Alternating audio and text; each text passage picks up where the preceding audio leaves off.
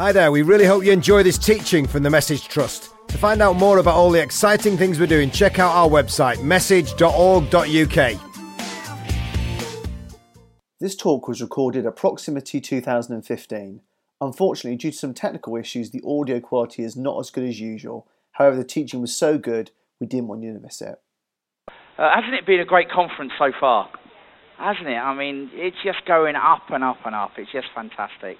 And uh, we're going to have a great seminar now with Anji as she unpacks for us how to involve others and release others into the mission uh, that God has for us. Father, I just pray, Lord, that you would uh, just speak to us even now.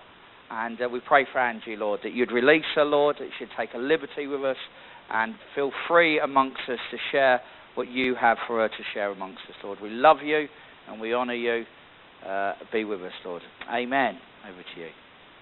Well, thanks, everyone. It's fine if I sit here. Is that okay? Uh, I guess today I just thought I might just start off with sharing a little bit of the story. And um, the story of the journey of the last 25 years. Uh, I remember one day being introduced as an expert in urban mission. And I really think you can actually never be an expert in this stuff because every community and every relationship is different, isn't it? And so the best we can hope for is that we learn from the mistakes we make. And um, I did think that one day I should write a book. I was going to call it um, Missionary, not just a position. But I didn't think the Christian bookshops would sell it. So, and um, in all seriousness, I thought the book. I, sometimes there's that whole Christian urban myth thing that goes on, isn't there? Where you hear the stories, and you know, we go out and we rescue all these people that were on drugs, and their lives change, and da da da da. But I think sometimes when you follow those stories in relationship, uh, telling them out of context can actually make them sound a lot better than they are, a lot more romantic than they are. And I think, um, as now heading towards the older generation in the church, we owe it to people to be a bit more truthful about actually what it takes. And that's why I love what Danielle shared. Um, most of what we do is boring. Is people would look at it and think, "What are you doing? That doesn't seem like anything." I can tell you what I did last week. I picked through rubbish at home base in a bright yellow vest. I um, taught an art group for kids. I hate art. Um, I cooked a curry. As people who know me know, I hate cooking, but that's what my friend wanted to do. Just boring little things like that. But it's actually week after week, month after month, year after year, doing those things that lead to the stories that are often told up the front, aren't they? But most people leave the mission field before they get to see their fruitfulness. And all missiology talks about, you know, when you go to a foreign country, you know, the first five years is you're learning. The second five years you start, um, you learn all the things you learnt were wrong. and then it's in your last five years, so you fifth, at about the 10 year mark, you really start to see impact. And actually, what we're reading in statistics, not just about overseas mission, but mission in the West, is most people last two to three years. And I can tell you, our time in Thailand at the five year mark, we were so tempted to give up because we're like, we are so rubbish at learning language. We are never going to be any good here. We're still the dumb foreigners who keep making mistakes. Maybe we should go back to Australia where we can actually be useful. And I'd probably say it was after that moment that God really opened up change. It was when, as I shared this morning, that young guy Jim came to faith. Um, one of the commands of Jesus was to share communion. We took him to a local Thai church. They refused communion for him because he didn't fit their criteria, wasn't baptised in their church. And from there, we just started doing communion together, and others joined. And we really saw God open up so many things. And um, so, if I can say anything today, if you feel like giving up, God's really starting to work, so hang in there. And uh, often we've talked about it, there's the ideal. So, when you go into a community, I'm at this sort of stage. We moved to Winson Green. I saw a bit of the Benefit Street thing. I had this whole ideal of what I was going to do and going to get there and get to know the neighbours and have all these things going. And then there's the ordeal. When the novelty wears off, when you're in freezing cold England, you're lying in bed with pneumonia, you've got no gas because we have the landlord from hell, and um, you think, what am I doing here? And then if you can hang in through that, there's the new deal. And I say, then comes the real deal as God does his work. And so that is probably, I think, the one thing that I'm really grateful that we were told early on and that helped us stick through. So if you are in that place where you're feeling like people sometimes as those of us who are a bit more in the charismatic scene, we like to use a bit of God talk. We know God's closing a door, or, and it's very hard when people talk to you and they say God has told them something because who am I to say He hasn't? So it can be very unhelpful, some of our Christianese, can't it? And I think God actually never closes doors. He never calls us from things. He always calls us to things. So that can also be a really helpful guide when you're looking at what is next for me. Has God called me to something in this scenario? Um, so our story, and as you probably heard from Ash, those of you who were in yesterday's group, we started in Australia 25 years ago, working as Youth for Christ workers, and our passion was ki- the poor, the lost, and the least. Kids, particularly teenagers, on the margins of society. And our, um, what we believe God called us to do was to reach these young people and disciple them into the church.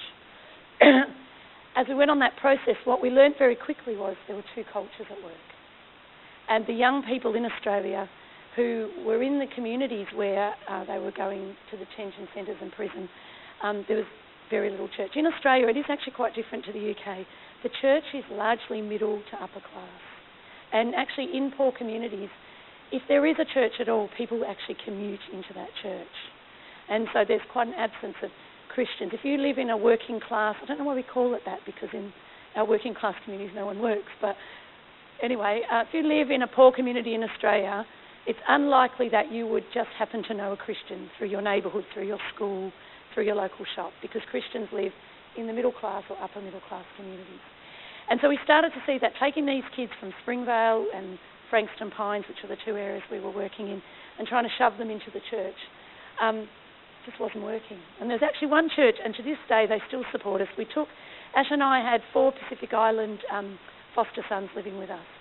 And they were big boys, and they didn't um, have some of the cultural awareness maybe that um, some of the other kids might have had that you would assume. So I remember going, the church invited us back to one of the houses after church for supper. And Nicaro, one of our big boys, walks in and there's a fish tank with goldfish in it. And he goes, oh, yum, and he picks up a live goldfish and swallows it. And the little kid whose house it was bursts into tears. And I'm behind him going, ah. And the other boys all start laughing and sticking their hands in. I'm like, stop. and um, just, you know, and then later when we went to leave, I couldn't find the boys and they'd wandered into the ensuite and they were all using a hairbrush.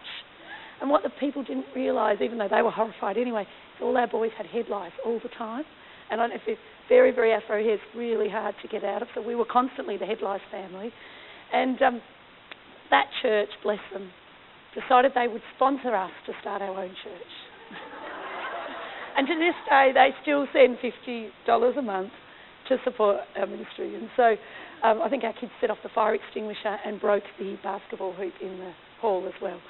Um, but it just helped uh, clarify for us the difference that we were, were actually doing cross cultural ministry. Not because the kids we had with us were from the Pacific Islands, because there was a whole mix, but because we were working in a community that was not of the same culture of the church.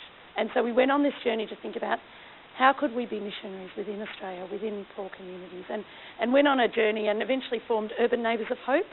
Um, and after a few years of being a part of Urban Neighbours of Hope, we formed ourselves as actually a religious order. And so we became a Protestant order. One of the things that we saw is our friends who were working with the poor, um, a lot of them had then gone on to sort of lose their faith and to be good social workers. And I think we, a friend of ours, Dave Andrews, has a saying um, many people start off doing good and end up doing very well. And I think we saw that a lot where people who started working with the kids who were broken and poor and on the margins got really good at that and then got offered these jobs to manage projects and were very quickly taken from the community and suddenly had all these professional boundaries where you couldn't take a homeless person into your house because that crossed your boundary and all of that. So we looked around and we looked at who are the groups that are still doing what God called them to do 100 years on. You know, what are the groups that we felt we were particularly called to the poor and the marginalised? What is the container we could put around ourselves to make sure that when we look back in 80 years, we're still keeping the main thing the main thing? And we looked particularly at the Jesuits and the Franciscans. Um, and we looked at the whole concept of what it would mean to be an order. And an order where we had common practices, where we held each other accountable, where we made decisions communally. We did um, muck around for a while. Well, not muck around. I think Ash was serious about wearing a uniform, Salvation Army inspired. Um, and we were sort of looking back then. It was the 80s. Have a lot to answer for. It was we all wore Blundstone boots and leggings. Not a good look. If it ever comes back in, don't do it, girls. And the long cheesecloth. So we thought, could we like do the the cheesecloth sort of thing? And some of us had the little Indonesian hats going. Ash actually had hair down to here and little Gandhi glasses. Um, uh, anyway, did I just shiver out loud? Um, but one of the reasons we thought of that, and uh, through reading stuff from Salvation Army early days, is that when we were out in the community, we wanted people to know who we were and that they could approach us. And so we went on a retreat, and we all went and thought we were very cool and got a Celtic cross tattoo on our arms. Anyway, we came back with our tattoo and then realised it's always really cold in Melbourne. Who's ever going to see it? Um, and then a friend of ours from God Squad shows up one day, and we're all there with our fresh tattoos, and he's got one like huge, and we're all sort of our little tiny tattoo. Um, there was a, another group, a Baptist group actually in Australia called Breakwater, I think they're called, um, who are a closet uh, um, contemplative order, and they wear the full habit. Anyway, one of the guys came to our house, and I remember seeing, watching Ash look at this guy getting out of the car with all his cloaks and everything, and sort of cringing. I thought, yes, thank you, Lord. I really don't want to wear the uniform. But the idea being, and in our keenness and our freshness, is that we, we, we were terrified. We didn't trust ourselves that we would stick to what God had called us to do. And um, we had, we're surrounded by great mentors who just said, you just need to be you, the you that God created you to be. Because when you're doing incarnational mission, and as those of you who do it know, people see you every day, don't they? You can't put on the Spiro on Sunday and then just be a different version of you the rest of the week. And so we started to go on this journey as we moved into the community that we served. And we believed, you know, at that time, I think that we're going to transform this community. And what we actually experienced was God transforming us. And starting to live a much more integrated life where we started to realize that it's all the God bit. So all of this is spiritual. It's not just when we have a conversation that mentions the word God. And that became a real challenge uh, for us to really just be who God had created us to be. We moved, after about 10 years of that, we mainly worked, uh, me particularly, with people detoxing from heroin. We experimented with all sorts of things. Largely, we just fell into things. We met somebody who had a need, and we had a, a saying that if there's something I can do to meet the need of this person that's healthy, I need to do it. And feeding a hungry person or housing a homeless person is good and pleasing to God in and of itself. We do not do that to convert them. And I think that was kind of another watershed moment for us, coming out of kind of the World Youth for Christ kind of thing, with our charismatic background, thinking that we're just going to get people in and we want to get them to pray the prayer and cross the line. When Ash and I were actually engaged, I don't, I think we might have been trying to impress each other. And I used to drive this little old Morris 1100, and I had a friend paint pink flowers all over it. And um, Ash would like scrunch his body into it. He didn't have a car at that time. I remember we picked up this hitchhiker and we were so determined to shove Christianity down his throat, as Danielle talked about today, is that we drove 80 kilometres out of our way. We wouldn't let him out the car until he prayed the prayer. And um, just thinking about that poor guy now, was just like, he was like, I would have prayed it at 40 kilometres, come on. um, but just the things that, it was all from good intention. We were on fire for Jesus. We just wanted others to know Jesus. But I think something that our journey over the last 25 years has shown us is that God does the work in people's lives. It's not my job to convert people. It's my job to love them as Jesus does. It's my job to be the best example of Christ that I can be in the community. And it's my job to make sure that I'm placed in a place where I will see and be connected to the poor. And um, there's lots and lots of Christians I meet who have a real genuine passion for the poor. And the heartbreak that I have is that they don't know anyone who's poor. And I think where you stand determines what you see. So if you're not, if you don't know anyone who's poor, move. And it's as simple as that. You don't need a flashy program. You just need to be in the right place. And um, I've some, you know, we have some very important techniques that have taken many years at Bible College to learn and hone that we use. And one of them is called loitering with intent. It took a lot, lot of years to hone. Basically, all I do is I just try to work out where people are in the community we're in and just be in that place. So an example is we have this little dog, a pug, yes, I'm the crazy pug lady. It was a bribery to get my son to move from Thailand to the UK. And so when you have a dog, you've got to walk it. When you live in a largely Asian and Muslim community, it's not the best way to meet people. But I have found there's a little park around the corner, and opposite the park is one of these kind of boarding houses where a whole lot of people are put into sort of shared accommodation. And a lot of them are women in my age group, and they sit in the park and drink. And so just walking the dog to that particular park, sometimes trying to protect the dog from very drunk people who look like they're going to squeeze the life out of him or kiss him or give him a tonguey. It's just so gross. It happened in Thailand too. We used to have this neighbour or this homeless lady that used to come every morning and lick our dog's tongue. And I would try to stop her, but she'd get so upset. So I'm like, who am I to stop her? we had another neighbour um, who we called Pink Machete Man. He lived over the back from us. He had this pink machete, and he always decided he was going to defend us. His machete was painted with pink house paint, which was a blessing because house paint's quite thick and it just means it doesn't cut anything or anyone. But he was a big whiskey drinker, sadly. He was always drunk. Um, and he got our dog drunk by, he would drink whiskey and then let the dog lick his gums. And have you ever seen a dog with a hangover? Really sad.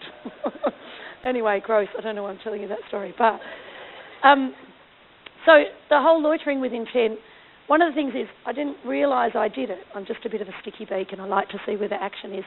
Uh, so we had 12 years in one community in Australia, then we had 12 years in Thailand, and then we're at the starting again stage here.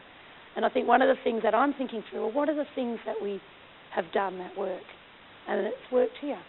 Going to the, the one shop every, you know, buying one thing at a time from the shop seems really stupid, but it means you're just, we've got the grumpiest hardware store owner, and my mission is to make him smile. Haven't got there yet, but I just keep going in, telling him my gross mice story, buying my mice traps, and he's just deadpan, like, who's this crazy woman? But eventually he will crack. but so that's just a simple thing is making sure that you are placed where people are, and um, and disempowering ourselves is another thing. I think that Ash and I, maybe it's something we've done naturally, maybe it's something that was modelled to us. We're not sure, but you know, Jesus talks about you must lower yourself so that I can be raised up. I think that's the same. We have to lower ourselves so that the poor can be raised up. For those of us that don't have many particular gifts and talents, I'm not a good cook, I'm not good at art, I'm not musical. It's a little bit more natural to be able to play up on those weaknesses and then neighbours feel like they need to come in and cook. I remember we lived in these flats in Springvale and um, it, I would fill out lots of people's uh, job centre things. In Australia, we call it Centrelink and unemployment stuff and immigration stuff. So it's sort of word gets around. You help one person and then they bring friends. So people would come over with these forms always at dinner time. Anyone living in a community, they always come at dinner time and trying to calm the kids down. We had a lot of foster kids back then, and um, but they would see the food I was I was cooking. I don't cook, I assemble. So I love Mr. Morrison here and Mrs. Asda. They're my best friends, and you just lots of plastic things in the bin. Not very sustainable, I'm sure, but so they would look at this like plain pasta and then a bit of chicken, and, and they'd be horrified. And, and the poor need to give, don't they? And so they'd bring over food. And that just started a thing where they just needed to teach me how to cook and didn't really work, but they would bring food over.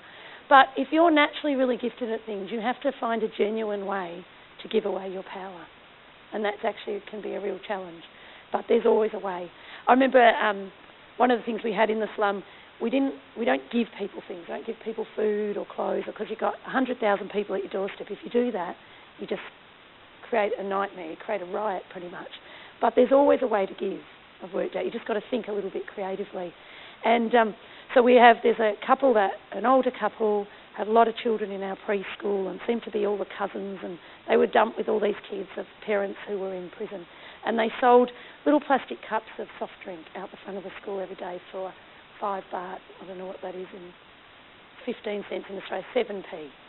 And I worked out as I watched them each day and buy, bought my Diet Coke at 7am, because you need to, um, that they couldn't have made more than probably 100 baht a day, which is about a pound fifty.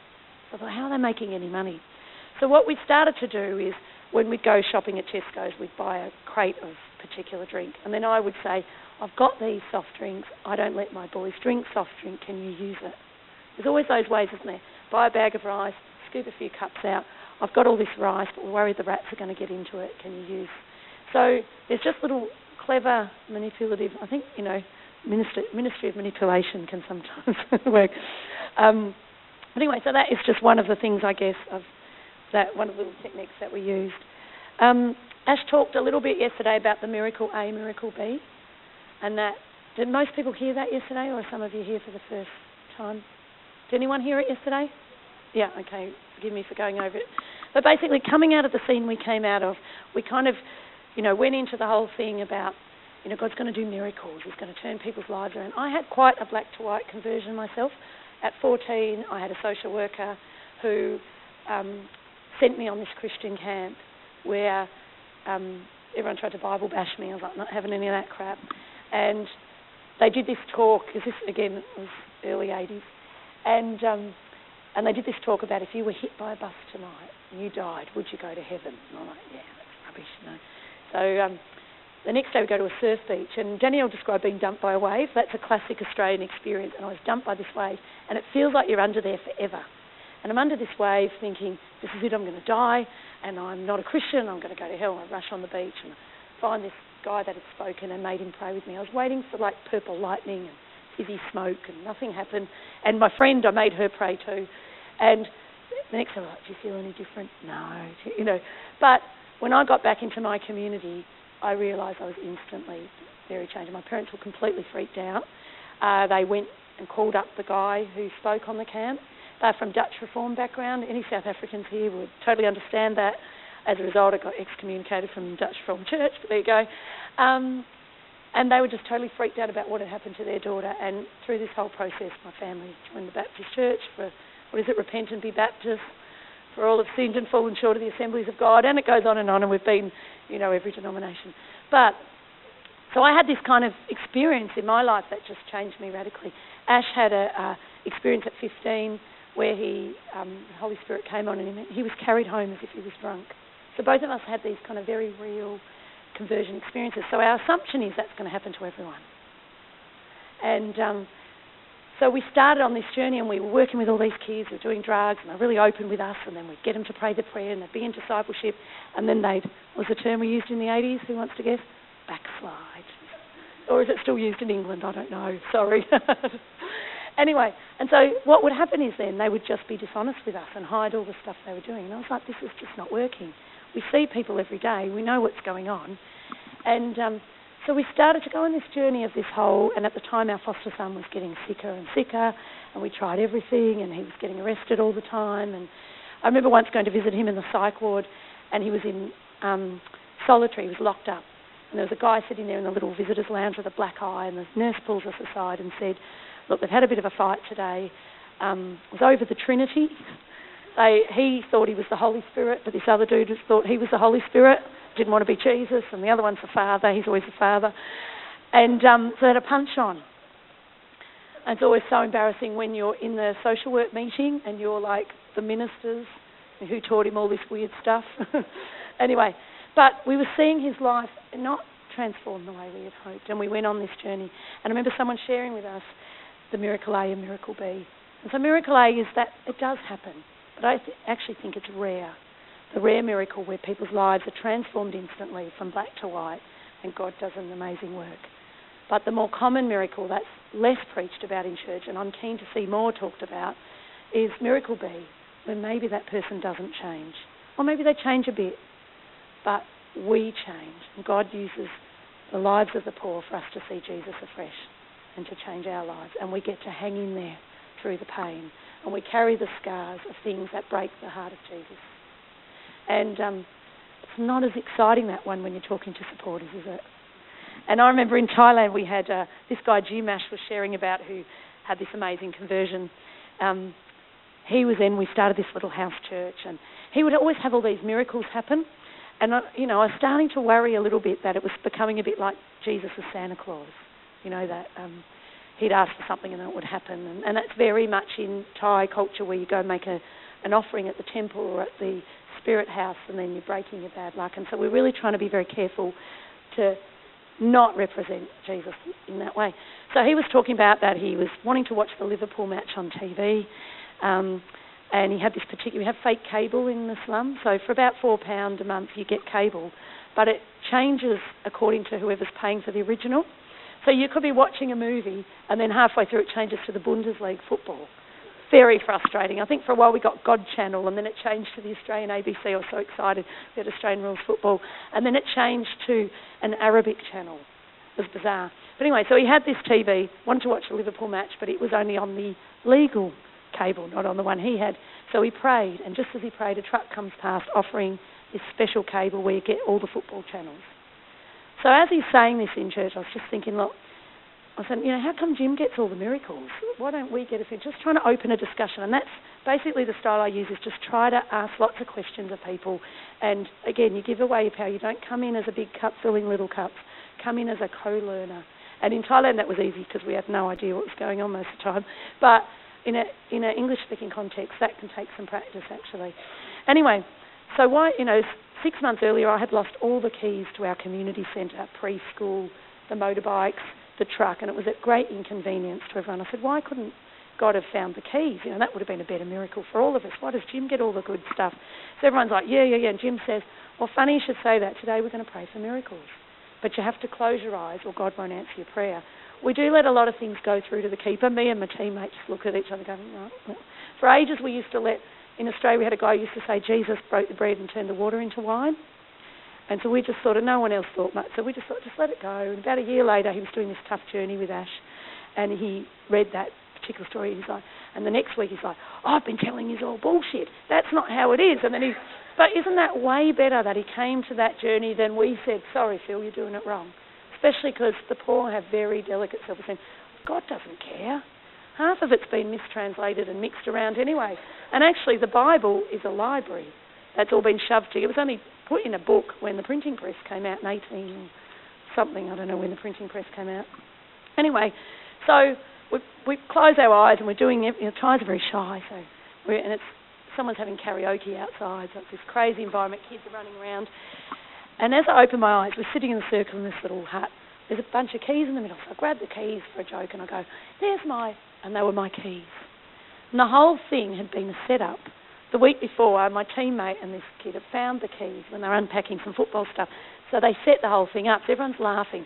Well, my friend Gung, who's sitting on the right, she had missed that it's a setup.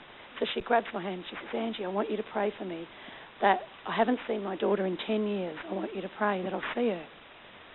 So I'm thinking, I'm really related to what you said today, Daniel, because I'm such a faithful missionary. I did one of those prayers that hedges your bets.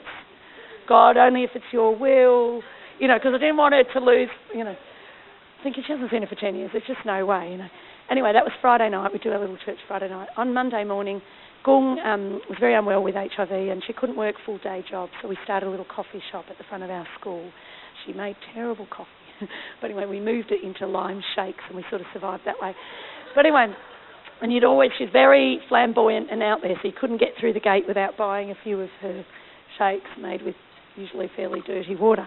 And um, there I'm at the front gate with another one of the UNO teammates, and there's Gung crying, grabbing this terrified young woman, and she says, This is my daughter. She came to see me.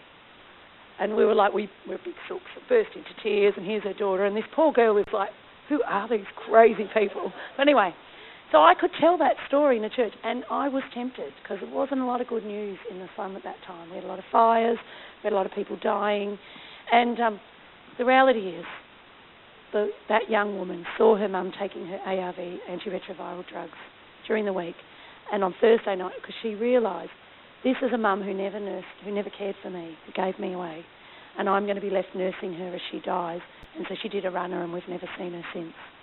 And actually, that's the real God that we know and how God works. It's not always the way we think. It doesn't mean it wasn't a miracle, but it's not the miracle in the Christian urban myth that we've been allowed. Has anyone heard? Like, there's all these stories that you hear in church. In the 80s, it was someone drilled into the earth and they heard wailing and gnashing of teeth. Did anyone, is anyone old enough to remember those stories? The one, we were going to be speaking at a church, a huge big Pentecostal church, and the guy that up before us couldn't have been more unhelpful. Told the story, and please forgive me if you think this is true. Don't want to shatter your faith. But anyway, about the tsunami. So we were in Thailand when the tsunami happened. Anyway, and about how it was a Muslim village, and the Christians wanted to have a church service, and they weren't allowed to, and so they had to go up into the hills. Anyone heard this? No? it must just be an Australian thing and Southeast Asian thing. And so they'd gone up into the hills to have their church service, and then the tsunami struck. And so all the Christians were saved. Now, my daughter was about seven at the time, and she goes, But wouldn't it make more sense that the Christians died and the non Christians were saved? That's the God I understand. But when you follow that story and ask who told that story, very quickly it unravels. And so I think that as urban mission practitioners, the big thing I urge all of us to do is tell the truth. The whole truth and nothing but the truth. And the truth is ugly. And the truth is messy. And when you work with the poor and you do life together with the poor, your life becomes messy. It can't, it can't not because your heart is broken by the things that break the heart of Jesus. And moving to um, Winson Green, I do want to open up for questions, but um, we had that kind of high, whole ideal. We'd spent a year looking on Zoopla. If you want to know, look at, you know, how to find a house, go Zoopla. We were like addicted to it every night on the iPad, trying to find just the right house in just the poorest part of Winson Green or Handsworth where we could live and work. And um, we didn't make it too complicated because I want to be in the poorest area, but I wanted a nice house. It doesn't kind of work. Anyway, we found this house, Nineveh Road. There you go. And um, so my son says, Isn't that you know, where Noah was supposed to go before the whales followed him. Son of a minister, you can tell he's got his stories not good. Anyway, I think that was Jonah. Noah was the other dude. Anyway, um, yeah, some of you didn't even know. Mm. Uh, anyway, so Nineveh Road, and we loved it because it's an old terrace, but it's five bedrooms because our passion is to take in the poor. We would say that if there's somebody who needs a is homeless, who needs a bed, you have the, rather than say, should I take them in, we ask the question is, is there a reason why I shouldn't? Because we might be saying no to Jesus. And sometimes there are reasons actually to do with our children's age and stage, our particular. But, and, you know, we went through the whole range of, we took in young teenage girls, they, oh, exhausting. Uh, so then I'd say, that's it, done. This next year we're taking in boys. Here, you guys have the trauma never leaves you, does it? And um, then we took in boys, and I was sick of the grottiness and um, just all the other dramas, boys punch on, that's great, but not when you've got a little kid running around the house. And then I thought, right, we're taking in families, well, that comes with its own issues. Who's the parent at the time? And then we'd go back to girls. You know, we did the whole thing. There's never, a, but it's messy, isn't it? But that is the messy call that we have as followers of Christ. So anyway, so it's a five-bedroom house. We thought, great, because we don't have any history. We've been ghosts for 12 years. I couldn't get a phone plan until last week. Um, being a migrant to the UK is not fun. Let me tell you, it cost me four thousand pounds to get a visa. It's, if people tell you it's easy to come here, it's really not. and um, so yeah, visa refused, and we get another visa eventually. I am a nobody. Can't put a bill in my name. Can't get a phone plan. Can't rent a house. Now, I think when you migrate, you probably can rent a house if you have a rental history our Thai gangster dude will not write a rental history, and no one will believe you when you say you thirty pound a month for a house for twelve years. So the only way we could get a property was to pay six months rent in advance.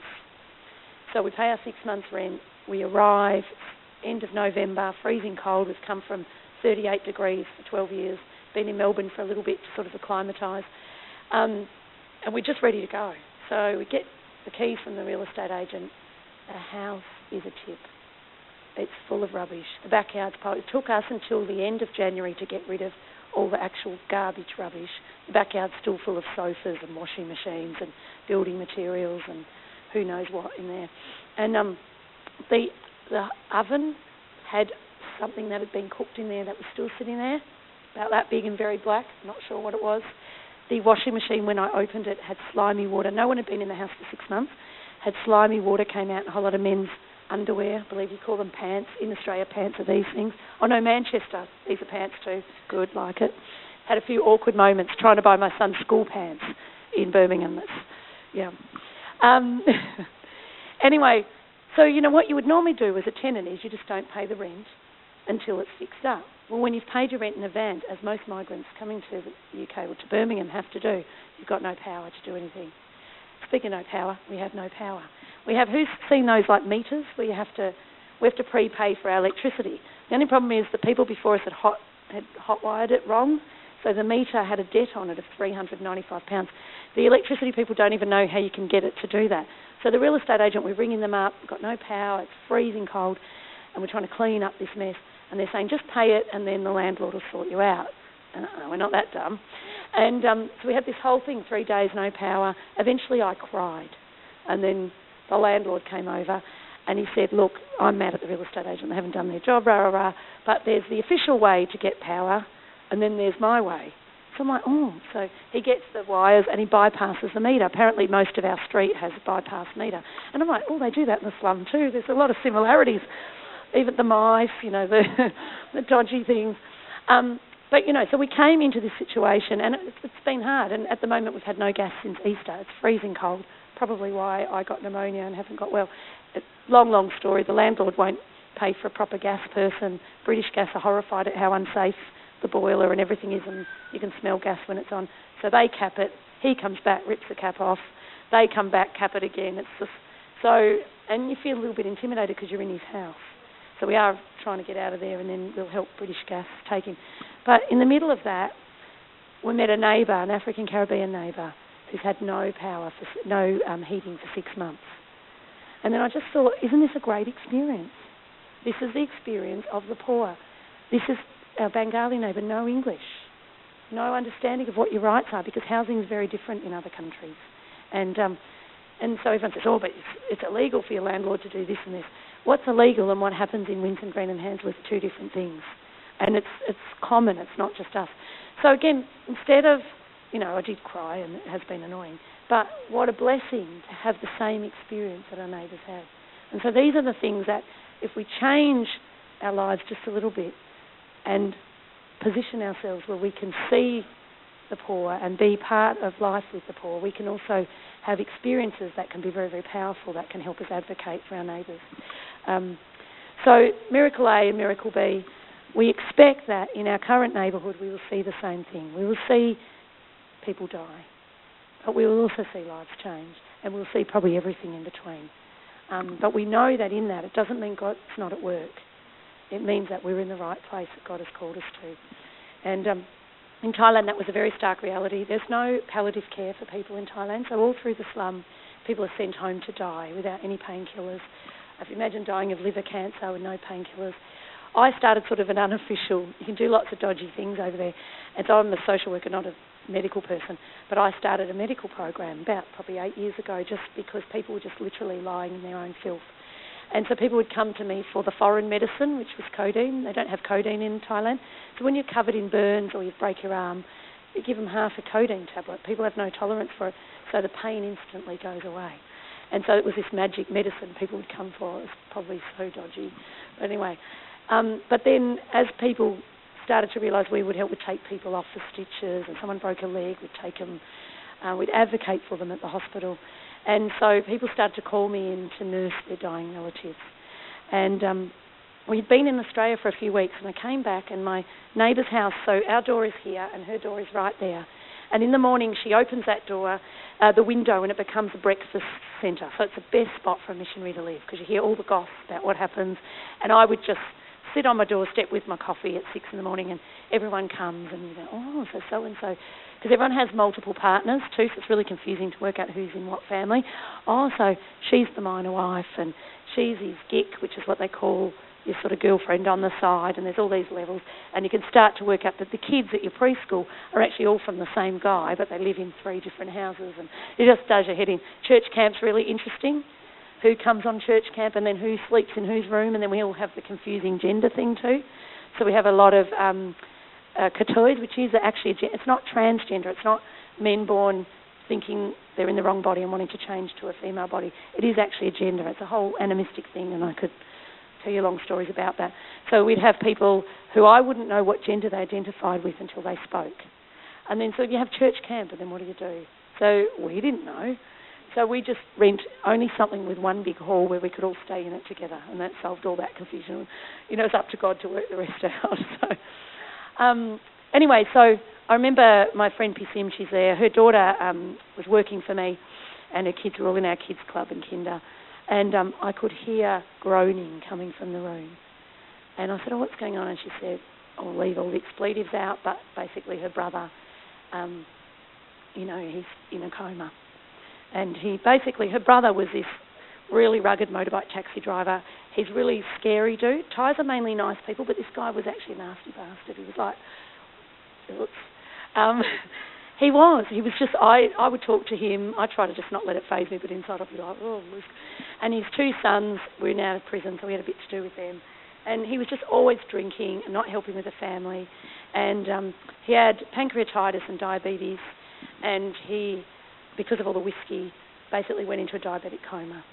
He was taken off to hospital, and uh, they actually resuscitated him, which is sad. And so he was left with brain damage, uh, a loss of impulse control. And um, by the time we got back, he'd come back from hospital before we left, but by the time we got back, they'd just chained him up in a room because he was just causing chaos. And I could hear him just groaning, help me, help me. He was calling out my name because I could hear my deep man voice. And um, so I thought, I just got to do something. So I said, can I go and see him? And I go in, and there's a skeleton lying in that much urine, in just a nappy, with massive bed sores, like just huge, huge diabetic ulcers on his legs. And he just looked at me, his face was all yellow, and just he wired me to please help him. And I thought, this is a human being here. I have to do something. I have this posh friend. She lives in Surrey, and uh, she's always been posh. Uh, and she came to be a volunteer with me. She actually uh, rang me up and said, I just did the cooking with Poo class, and um, she told me you need volunteers. I'm an atheist, but can I come and volunteer? I said, Well, God can use anyone, come along. Anyway, so she was coming to see me that day because we were nursing a boy with a broken leg. She was doing his physio. Anyway, so I said, rang her up and said, Look, can you bring your car and we can drive him to hospital? I didn't tell her the details of the state he was in. Anyway, we had a food cart, like a trolley they put fruit on that you would see in India, and a, so the two of us go in there. We pick him up. As we pick him up, the nappy was so heavy with urine that it just broke and splashed, and all went on our lips. Gross moment. And as I picked him up, he screamed. My fingers went knuckle deep right into the wound at the back of his leg that I hadn't noticed. Anyway, he's just covered in feces. We later on affectionately called him Poo Man because he was constantly covered in poo. And his eyebrows just, he had really, really long nails all poop and pus and everything. So we put him on this trolley and we take him out to her beautiful car with the driver. and um, we put some towels down and we put him in the car. And I remember her just saying, please don't let him die in my car. And I thought she was concerned about, you know, the car, but she was just so terrified that the Thais would all think she'd killed this man. And that. anyway, and we take him off to hospital. Long story short, he's in hospital for three months. He has a few skin grafts, and then it's the hottest time of the year, and we get a call to say you've got to come and get him. Well, his sister said, I don't want him. And she's got two little grandbabies at the time, so she's basically on her own. She's um, she's got an 18-year-old who's got a, a three-year-old at the time since had another baby. Her 15-year-old son has had a baby and given the baby to grandma. He's in jail. So Skate was about, I think, he's about six months old. Quite a difficult baby. Was born fetal alcohol syndrome, so a lot of issues. And um, then she had uh, Pibu, the, this man's two sons, had just both come out of prison and all sorts of chaos. She had all that going on, and she's selling food every day to support them. And I was just thinking, oh my gosh, how can I burden her with this guy? So in the end, I said, I'll do a deal. I'll nurse him, and then we'll just keep his room. And so what would happen every day is I would go into the room that he was locked up in at night, and um, at about 10 to 6 before she'd open her shop, and I would bring him over, and he would be literally covered from head to foot in poo. He had a catheter which he kept pulling out. So eventually the doctor showed me how to put the catheter back in. Very gross. Guys, I hope you never need one. It's really horrible.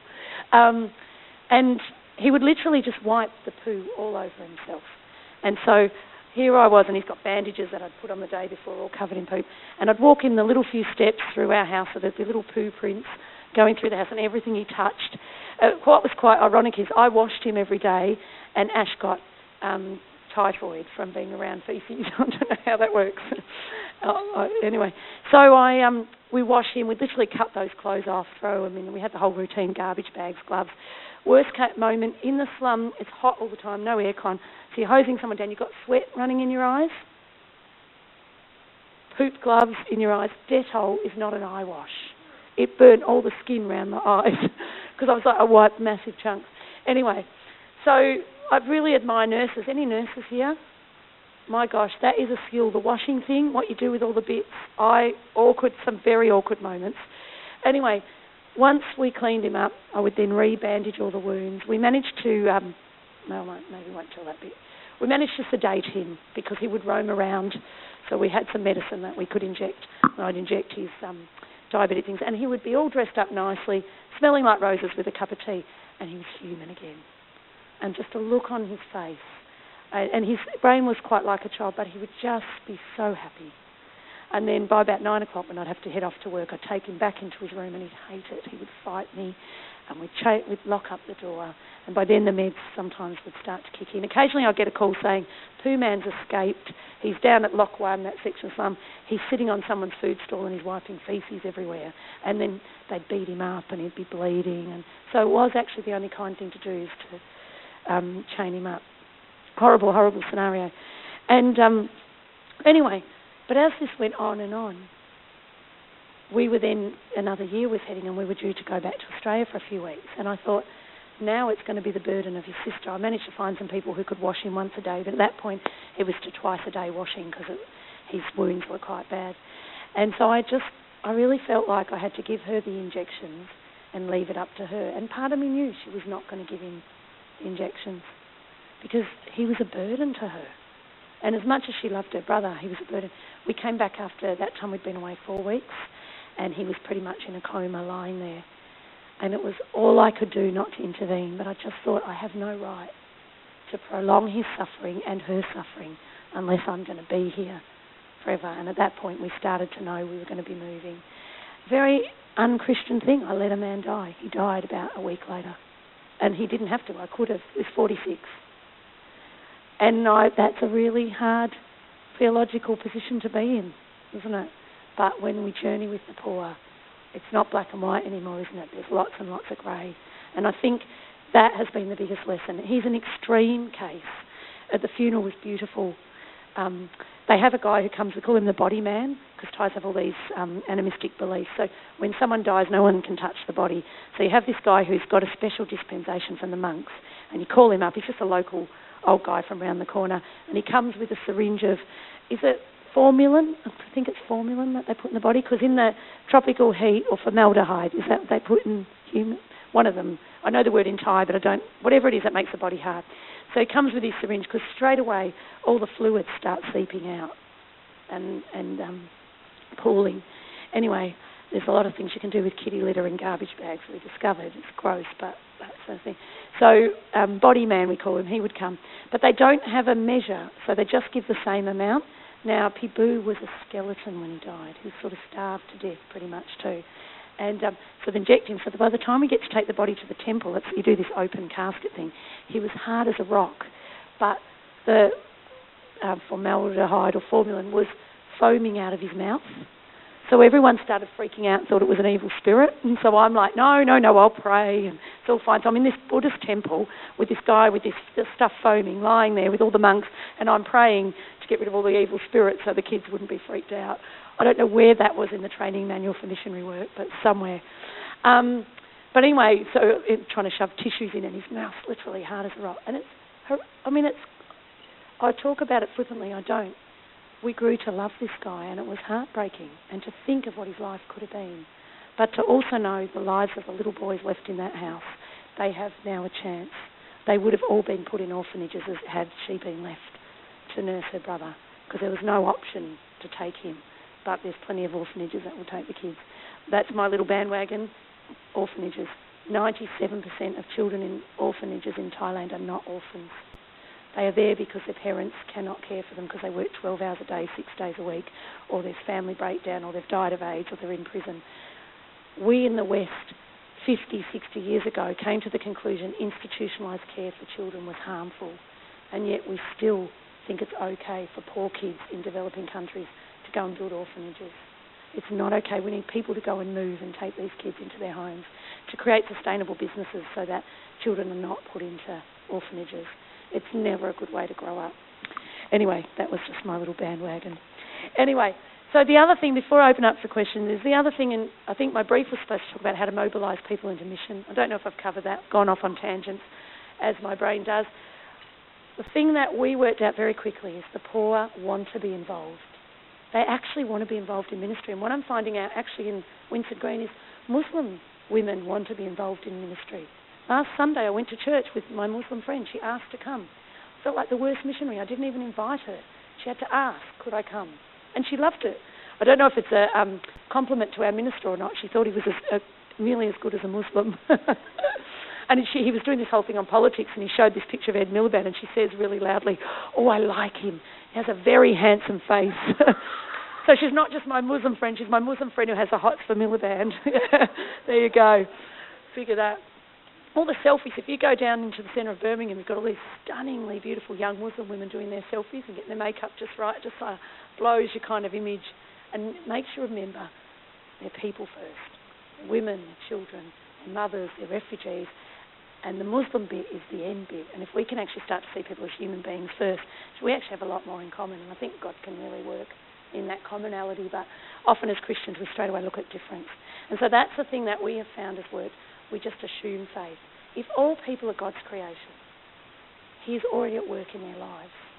We don't bring God in our pocket. We're not like, here's this non Christian person and we're their first con- connection to Jesus. God made that person in his image. That Muslim woman, that Sikh man is made in God's image. He is at work in their life. Our role as missionaries is to include them in what's going on and to give God's name to that. And then in that, God's Spirit actually transforms. And that's what we're seeing. And so we assume, assume faith and we just join people along.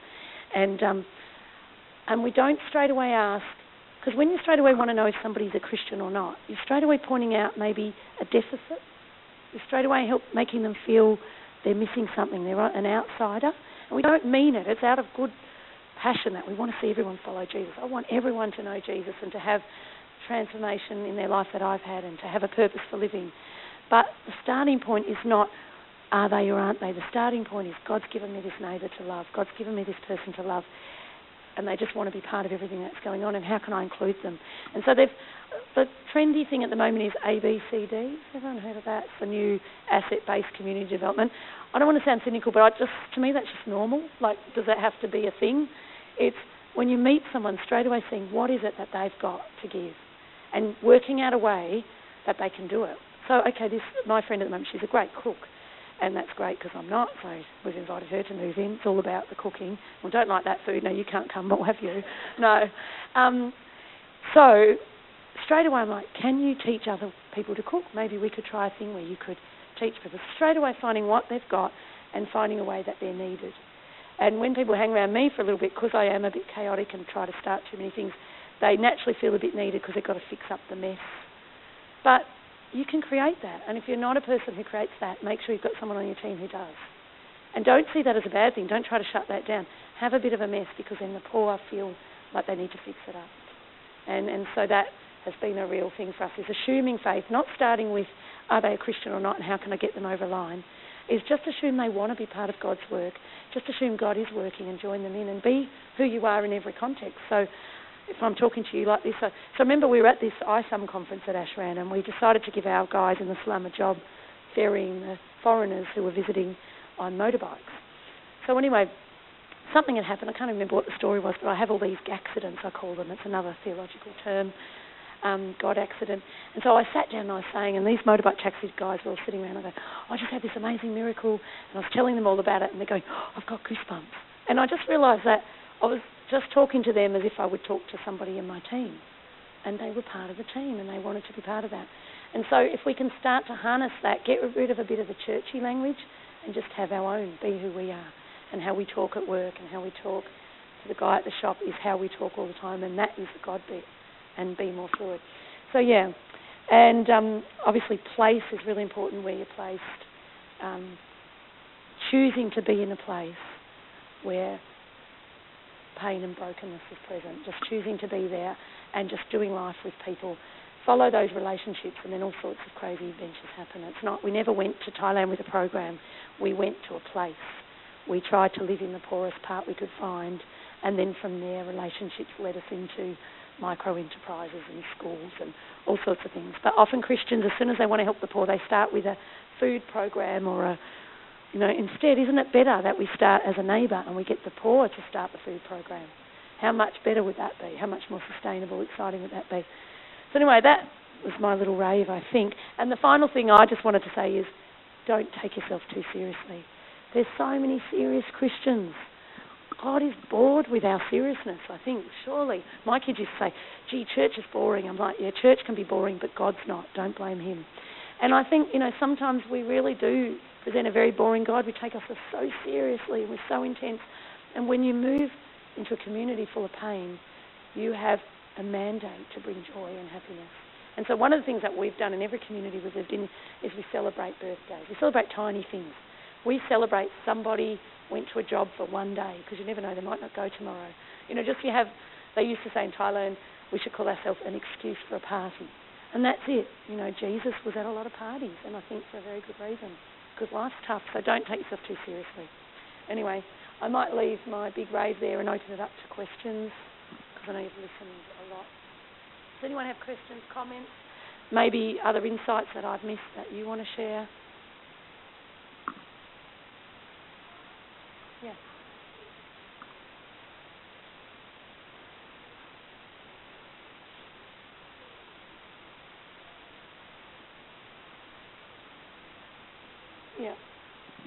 Well, we used to in Thailand.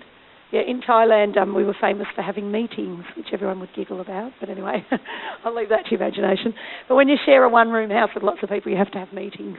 Um, no, I mean one of the things about being part of an order, that was why we did that, and that's what we're looking to rework out how that looks in in the UK. Is we were part of a team with accountability where we had structures in place.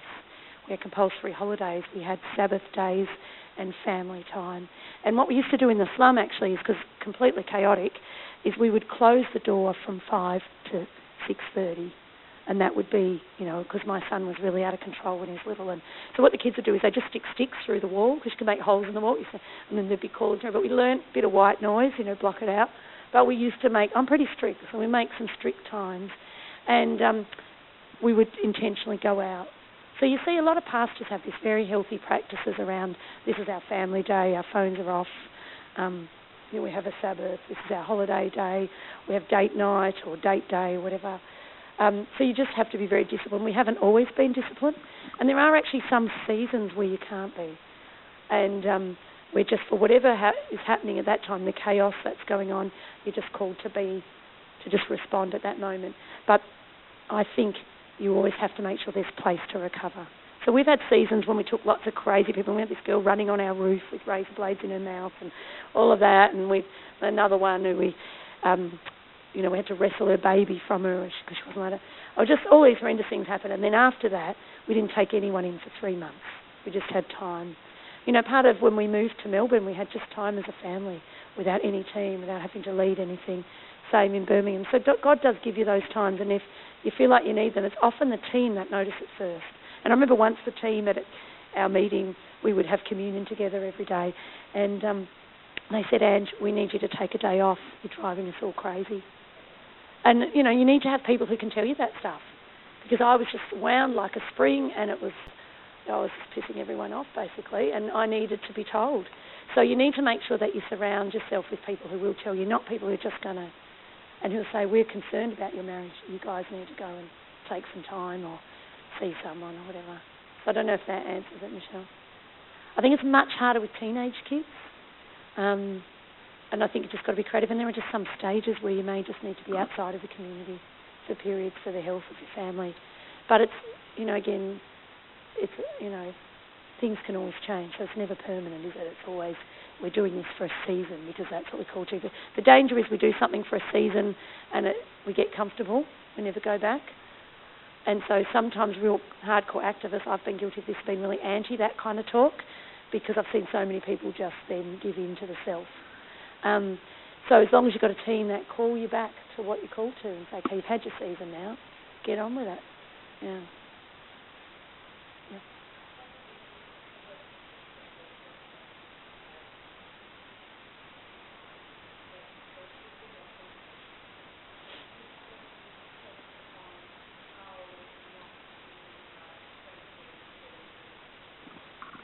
Yeah, straight away, um, that was a big lesson we learned early on. It's different in different communities, but again, that asset based stuff is straight away meeting someone and them needing to be needed. How you start a relationship is how it ends. So if you start very codependently, it ends. It's not sustainable. If you start where that person helps you, so what I, I'll give you an example of what I did in Winson Green. So I'm there, I'm thinking, how am I going to get to know these parents? I sort of work at the school, but I don't really want to align myself with the whole school thing and all the safeguarding rubbish and all of that. So I'm like, how can I really get to do life with these families? So I come up with something I need to know, and it's got to be genuine because the poor can see through fake things. So I need to know what do you do if you need to go to the doctors. What happened is I IKEA knives, brand new knives, cut the top of my knuckle off, and I realised at nine o'clock at night I wouldn't even know where to go to get it fixed.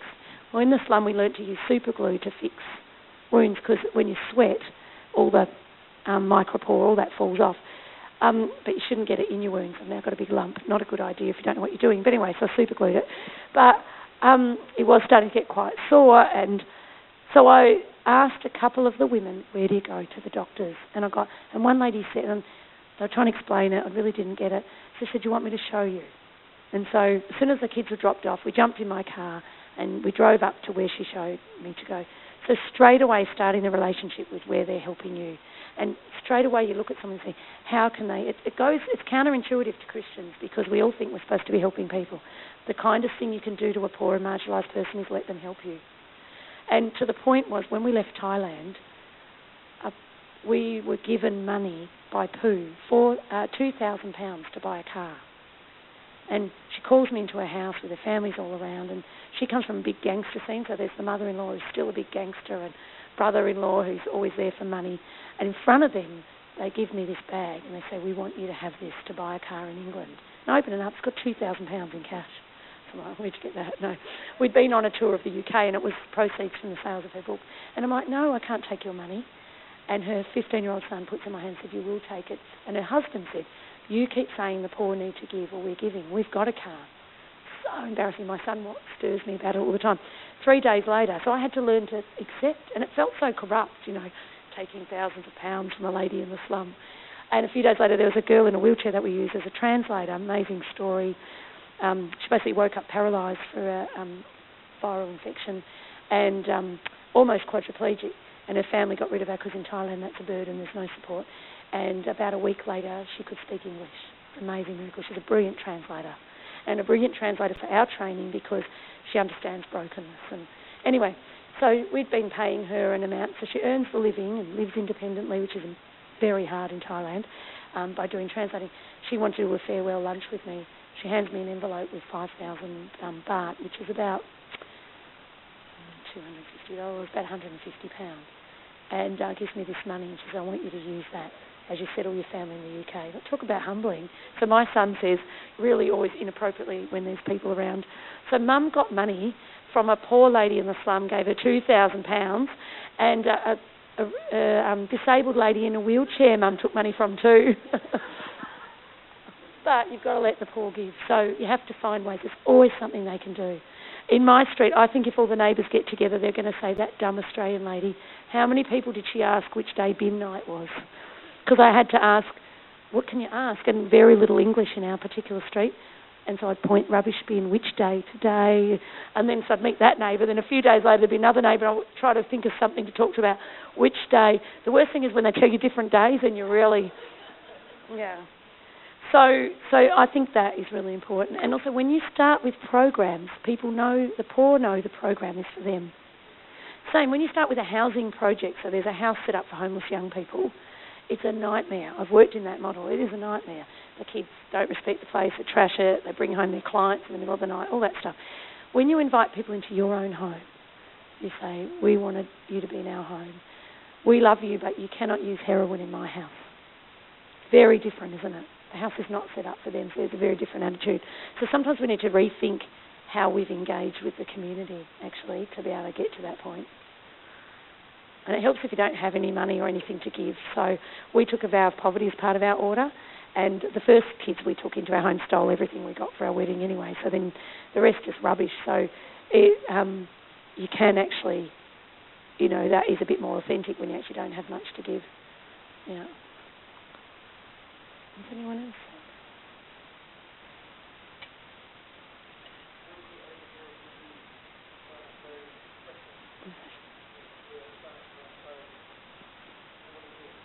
else? I actually think the whole thing of back. Do you guys use the term backsliding when someone's yeah awful awful term? I hate it because it puts all the onus that this person has done something wrong. I would actually say, and particularly prevalent for this generation, when we were younger and all these Youth for Christ type rallies happened where you preach the gospel and thousands had come to the Lord, we were kids who grew up in Sunday school. God had already planted His word in our heart. So what it took is actually someone to preach a word and then we responded. There was something already there. When you're talking to a generation of people or a culture of people that have no kind of concept of God, that model actually doesn't work. And so when we preach, when we do something like that and people have a conversion, they've got an awakening, I think, more so. In very few cases, I think it's actually conversion. I think it's an awakening. It would be like someone coming to you in your youth group and saying, I met this bloke today, I'm going to marry him. And you'd be like, oh, hang on a minute, let's get to know him a bit better first, see what you're committing to, you sure? And that's the process that the journey of being a follower of Jesus is. I don't think it's being liberal or watering down our faith. It's saying we don't want converts, we want radical followers of Jesus that last. When somebody feels like they've had a conversion, they tried the God bit, they've tried the Hindu bit, they've tried the um, self help bit, it hasn't worked. You know, what's left? Hope, um, no hope, there's despair and often suicide, I think. So we have to be very careful to say, come and get to know who Jesus is. God might be moving in your spirit now. Come on this journey. Let's work out what it's about and see if that's what you want to do. And then I actually think that that language changes. It's about are you moving towards Jesus? So we've taken the fence away, haven't we? We've said there's a well in the middle. You're on a big Australian cattle farm. Are the cattle moving this way? No, you don't need a fence because they're moving towards the well. And so our goal is to help people move towards that, and then God does His true conversion work through His Holy Spirit. And that's way more sustainable. Those people stay. Yeah. And so I think we have to recognise that culture's changed. So miracle A, miracle B, a lot of it has to do with that. The other thing is, and Danielle talk, touched on this, when people have come from generational poverty, has anyone done the Oscar Lewis stuff? When you do social work training, you do it. Culture of poverty. Um, it takes people years to get into the mess that they're in and, and generations. When, you know, the sins of the forefathers stuff, people always talk about, you know, my grandma was a witch and therefore it might be spirit of witchcraft. I don't believe that. I actually think it's the culture of poverty that's passed down generationally. And, and, and um, that is what we're praying against. And so just the Oscar Lewis stuff, he formed a thesis, if I can, did I bring it with me? I think I did. Somewhere in one of these bits of paper. Um, and he came up with some measures of what it means to be born in the culture of poverty. It's particularly relevant to urban settings. And so, um, not everyone who's poor is part of the culture of poverty. So it's not talking about money, talking about a way of seeing the world. And um, so he came up with some markers that he noticed in Latin America, in favelas, and then also in, this was in 1960 something, also in poor um, council housing projects in the UK, uh, sorry, in the US. And he said, These are some of the common things I see with the people that I work with. They have suspicion and apathy towards institutions within society. So, schools, police, all of that. Uh, the, they have a production of little wealth and they receive little back in return. Right? So, they produce little wealth, receive unemployment, and the resulting lack of reserves and cash and food. So, there's no safety net, is there? That's what we see. Uh, acceptance of middle class values, but they don't live by them. So there's that whole aspirational thing. Advertising has a lot to answer for in this. The poor kids in the slums see Nike ads. They want Nike shoes. They don't want the crappy Asda ones. And so people walk through the slum and say, well, this drug dealer, he's got like an iPhone and he's got a flat screen TV. It's because he, advertising works, folks. And he sees the same ads that we see. And um, it, so hostility and mistrust of government and police. Childhood is not cherished what Oscar Lewis said, and we saw this in Australia, we've seen this in Winson Green, and we saw it very clearly in Thailand. By the time a child is seven, they've taken on the values of those around them. And the culture of poverty can be embedded at that age. So when they're 18 and they come to us and we give them a job, they can't show up. They come to work for a week, they get paid, and they get pissed for the next week. Uh, sorry, drunk. That's not a swear word in Australia. Sorry, I need to learn in the UK. They get drunk for a week and they don't come to work. And then you think, oh, they're so ungrateful, they're lazy. How do you learn to get up every day and go to work? Anybody got an idea? How do we learn that? We learn that when we're four and we, our parents wake us up every day and send us to preschool. We learn that when we watch our dad go out in the rain to work. We learn that when it's a bit cold or a bit hot and we don't want to go anywhere, but mum says, no, you're going. If you've never had that in your family, at 18 you can't learn that. so when we work with these young people, it takes years to see any kind of change. But you do see change eventually, but you've got to have creative ways of looking at that, understanding that culture of poverty. And the fact is that when hope, you know, this is that I think where Satan has a stronghold. Hope is what we have. That's what we're born with. It's what is nurtured in families. That is kicked out of you in a poor community. And so you don't think there's anything better. We had someone come and ask our kids, and I was translating, so thankfully I just left a few bits out. They said, What do you want to be when you grow up? This is a preschool, so we've got three year olds to five year olds. Most of them said a gangster, a few of them said a shopkeeper, and one said a teacher. Because those kids had never seen anything else. And our slum, the rich people are the gangsters. And so why wouldn't you want to be? We started taking those four year olds on field trips to hotels, to banks, because we've got to dream, we've got to get them dreaming, and it starts then. And starting to bribe kids and give rewards for going to school every day and all that stuff. So yeah, so Miracle A and B, I think a lot of it these days is tied up with there's a lot of mess there to deal with, and people just don't understand how there can be a better world. Even more important, why we need to be living in the communities and modelling a different way. So for us, we model a different way to be a family, so that the kid who's third generation drug abuse family can see, hey, there's this family. I hang out in their house all the time. They do it differently. Maybe I'd like when I'm a mum to take my kid to the zoo or to do, you know, so there's that power of the sort of modelling as well. So I don't know if that encourages you. But the miracle bees, I think that's where God's at. As much as it's pain, and you know it's years, isn't it? And it takes 20 years to see change in some communities. Certainly for us, 12, 10 years. That was just the beginning, actually. So, I see we're out of time. Maybe one more question. Did you have a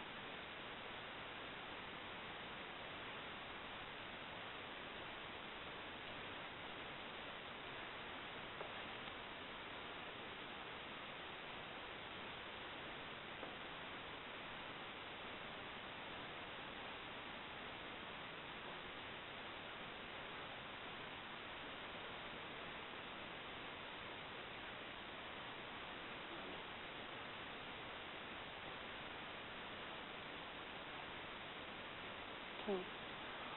Well, I can tell you an actual concrete example of that last year. This friend I told you about, my atheist friend, who lived the high life and everything in Thailand, found out, as do a high percentage of women in Thailand, expats, that her husband actually ran off with a Thai prostitute, very common. And then she sent me that very text, said, How can you believe in a God when this happens? And my response is, I have to believe in a God for this very reason. I have to believe there's something better. And so it's in that pain I have to believe that there's justice for you. I have to believe that God has something that's going to bring about healing for you in this difficult situation. So I don't know if that's helpful, but it's in those despair moments that I have to believe in a God. In the good moments, I don't need to because there's good things happening, isn't it wonderful? But it's in those horrible things that we have to believe there's something better, that there's going to be uh, a new heaven and a new earth, that there's going to be uh, justice for these women who are abused and battered and mistreated, and that um, God is going to make it right, even though the world can't. So I don't know if that sounds too glib, but and I cry, I cry with these ladies. You have to because I don't know. I get pretty mad at God sometimes. I say that to people.